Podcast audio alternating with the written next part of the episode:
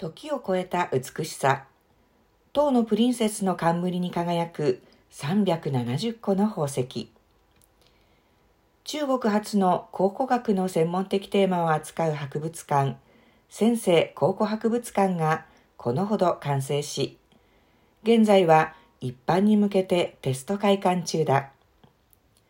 館内には復元された唐時代の李水公主のヘアアクセサリー、宝冠が展示されている。宝冠には金や銀、真珠、トルコ石など十数種類の材料が使われ、鋳造や鍛造、メッキなどの技術が採用されており、唐時代の宝石と技術の集大成だと言える。当時珍しかった装飾品がふんだんに使われ、